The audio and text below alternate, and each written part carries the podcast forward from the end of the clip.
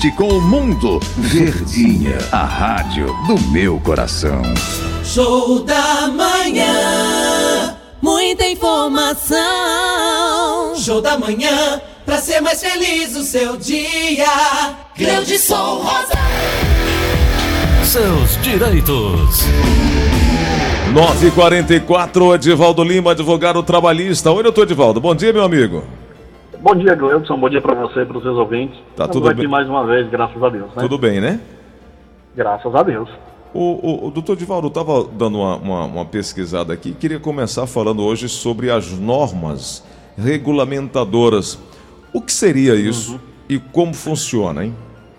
Gleudson, as normas regulamentadoras, elas não são leis específicas porque elas não emanam do poder legislativo. Elas não vêm do Congresso Nacional, mas elas têm uma eficácia muito grande e pode até se equiparar a leis, já que elas são praticamente construídas com comissões do governo, de empregados e empregadores. E por muitas das vezes, se essas normas não forem respeitadas, elas para o empregado podem gerar uma demissão por justa causa, tem previsão legal na CLT, acho que está no artigo 158, parágrafo único, a linha B, e para o empregador pode gerar indenização ao empregado. Muito bem. As normas regulamentadoras são quantas? 28, 36, 37? Ao todo parece que são 30, são 30 e alguma coisa, eu 37, não lembro o número 37, exato. 37. E aí elas tratam dessa relação e podem orientar, inclusive podem definir ali numa contenda judicial, né? Exato. Elas são as normas que regulamentam pequenas situações que a lei não traz no corpo em si da lei.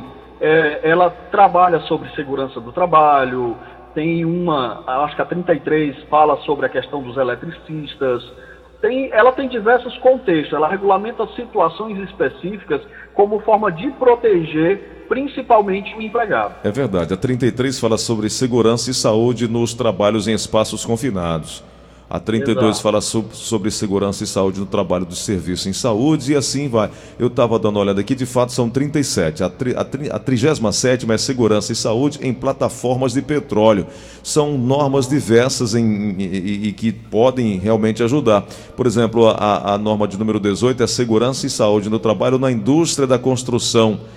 Inclusive é um texto novo que fala que teve vigência recente, a partir da publicação da portaria número 3.737, de 10 de fevereiro de 2020. Um texto, inclusive, bem recente, né, doutor? Exato. Elas vão sofrendo atualizações. De acordo com essas relações, elas vão sendo construídas. Ela vai sofrendo alterações de acordo com o Ministério do Trabalho e essas próprias comissões de empregadores, elas vão atualizando para que essa relação ela se sinta mais segura, para que você não coloque a vida do teu empregado em risco, já que ela tem uma forma específica de proteger o empregado para que não venha causar nenhum dano. Tem uma que é bem importante, bem atual, que é a norma de número 6, que é o equipamento de proteção individual. A de número 6, que é equipamento de proteção individual, ela precisa ser bem interpretada e, obviamente, seguida, né?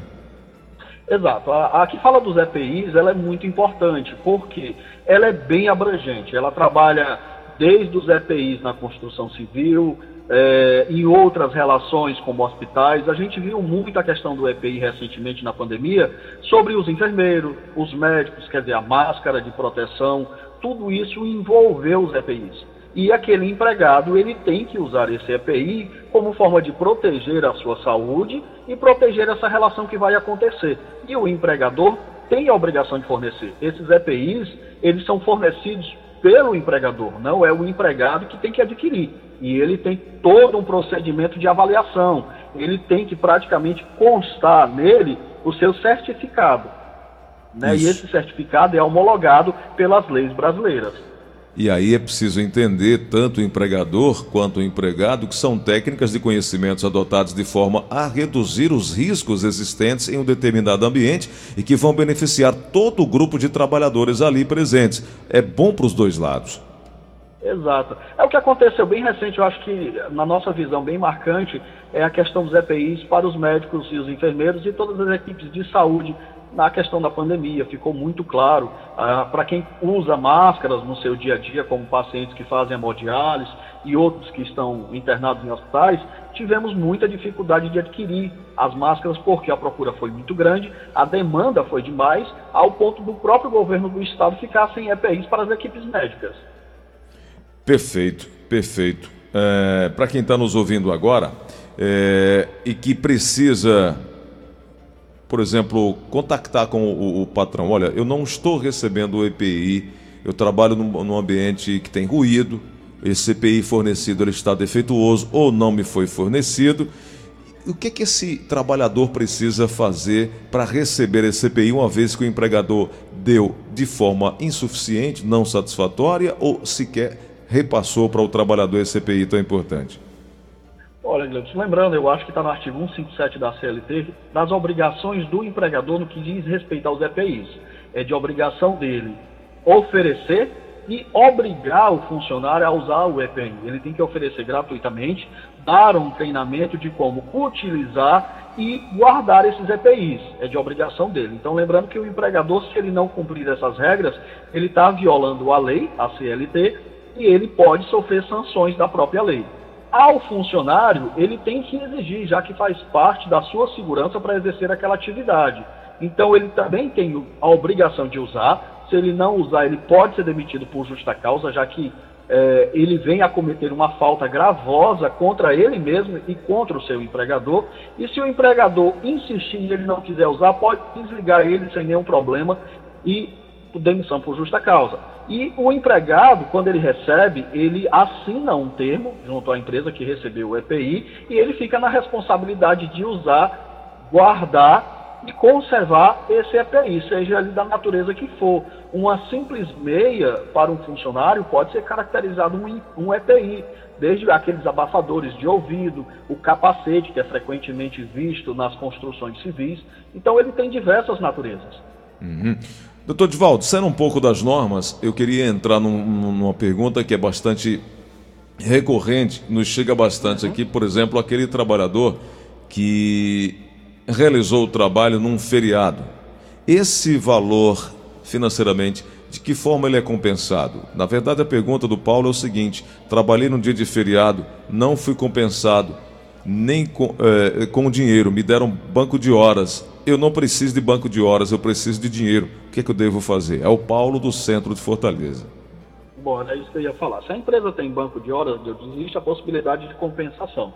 Se ele está necessitado desse momento financeiro, já que muita gente está passando dificuldades, ele pode conversar com a empresa, com o seu empregador e dizer: olha, eu preferia receber em dinheiro, em decorrente da situação que a gente vive, gostaria de pagar as minhas contas, e ter uma boa conversa, mas a empresa não é obrigada a essa remuneração direta em cash, em dinheiro.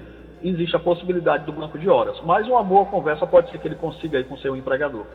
Bom, agora eu quero saber o seguinte, Sueli, que mora na Maraponga, qual é o prazo para o pagamento da remuneração das férias e do abono solicitados? Olha, Glândio, as férias teve uma mudança no regulamento em decorrência das MPs do governo federal. Se essas férias elas foram gozadas dentro desse período das MPs, elas podem ser pagas posterior ao gozo das férias. Mas, em regra, previsto pela CLT, as férias elas têm que ser pagas junto com o gozo das férias. O empregador ele avisa aquele funcionário que ele vai gozar de férias e paga o abono de férias para que ele possa usufruir, fazer uma viagem com a família ou até mesmo aí regularizar situações diversas, mas ela tem que ser paga junto com o gozo das férias. Para todos os trabalhadores, por exemplo, é possível implantar o banco de horas para empregados em condomínios? É possível, dependendo desse condomínio e do número de funcionários que ele venha a ter. Tem essa possibilidade sem nenhum problema.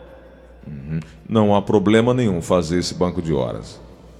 Não há problema. Agora, desde quando ele esteja ciente do que ele vai fazer. E geralmente os condomínios, Gleves, eles têm uma relação terceirizada, né? Muito raramente os condomínios hoje trazem essa relação condomínio e empregado. Geralmente ele terceiriza esse serviço e as empresas que fazem parte desse grupo de terceirização, elas utilizam os bancos de hora sem nenhum problema.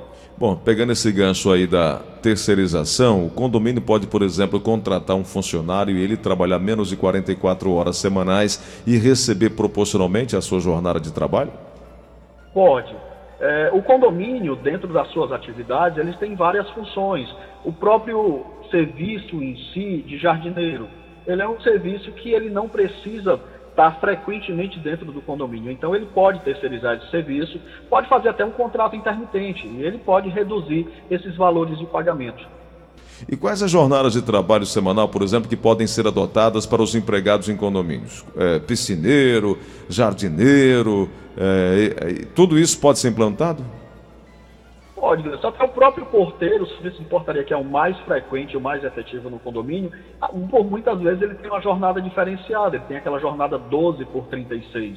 Raramente você encontra os condomínios com aquela jornada padrão, né? Então, essas jornadas, elas são negociáveis. Hoje existe essa flexibilização de você conversar e negociar. Agora, claro, desde quando essa relação seja diretamente condomínio e empregado. Quando essa relação é feita por serviço de terceirização, aí ele vai ter que exigir àquela empresa que ele está terceirizando esse acordo. Vai diretamente para a empresa e não para o empregado, já que esse empregado ele não está subordinado ao condomínio, ele está subordinado à empresa que ele trabalha. Doutor Edvaldo, em relação ao pagamento do 13º salário na pandemia agora que a gente está vivendo, vai ser normal, vai ser convencional, vai ter diferença, não vai? Como é que vai ser isso, hein? Gleves, eu vi na abertura aí você falando das reportagens do Diário do Nordeste. Exato. Né? As pessoas vão ter que prestar atenção que essa remuneração do 13º, ela vai ser diferenciada. Por quê? Há muitos empregados, eles tiveram ajuda de complemento da sua renda do governo federal. Então, a empresa pagou uma parte e o governo federal fez o subsídio desse restante para não perder, o empregado não perder o equilíbrio financeiro. Então, dentro desta situação, o 13º salário ele será calculado somente no que a empresa pagou. Embora o meu salário não tenha reduzido, mas eu tive ajuda do governo federal, essa ajuda não vai para a base de cálculo do 13º. Ele vai ter que saber quanto a empresa pagou a ele, ela vai somar, fazer a média desses 12 salários e pagar o 13º. Então, muitos empregados vão ter que apertar as suas contas e lembrar que o meu 13º não será integral se eu receber a contrapartida da ajuda do governo federal. Isso vale para aquelas pessoas também que tiveram jornada de trabalho reduzida ou só para aqueles que tiveram o salário rateado entre a empresa e o governo federal? Também, vale para esses. É lembrar que é uma média, né? Vai ser feita a média dos 12 salários desse ano regente, de 2020, e dentro dessa média, se der o salário, vai ser pago integral. Se der menos, vai ser pago o valor menor. Como é que eu posso calcular? Para facilitar o entendimento de quem está em casa, recebia, por exemplo, um salário mínimo, R$ 1.045. Ele entrou nessa faixa aí de compensação do governo ou não, para quem recebia salário? Ou todo trabalhador acabou também sendo vinculado a isso? Glândio tem que saber a relação que a empresa teve com a pandemia. Algumas empresas aderiram a essas situações. Então, ele vai calcular, perguntando à sua empregadora, meu salário foi reduzido? Quanto foi reduzido? Então, ele pega esses 12 valores, ele soma e vai dividir. Então, dividindo, ele vai ter um número que é justamente o que ele vai receber de 13º. Entendi. Ô, doutor Divaldo, uma pergunta aqui chegando. Eu estive durante alguns meses em regime de redução de jornada. Como é que eu vou fazer meu cálculo? É mais ou menos em cima disso que você está dizendo aí, né? No caso da redução de jornada, o trabalhador não precisa calcular a diferença das horas. Ele vai receber integralmente o benefício? É como eu disse, ele vai calcular o que ele recebeu, pegar os 12 salários desse ano, vai multiplicar, né, 12 por 12, vai multiplicar o valor e depois vai dividir. Esse valor que ele obter é justamente o valor exato do que ele vai receber de 13º. Bom, o Roberto, que mora aqui em Calcaia, está dizendo o seguinte: alguns especialistas, eu estava lendo, estão afirmando, o contador dele, ele ouviu de um contador dizendo que o 13º salário deveria ser pago nos mesmos moldes, do mesmo jeito como antes.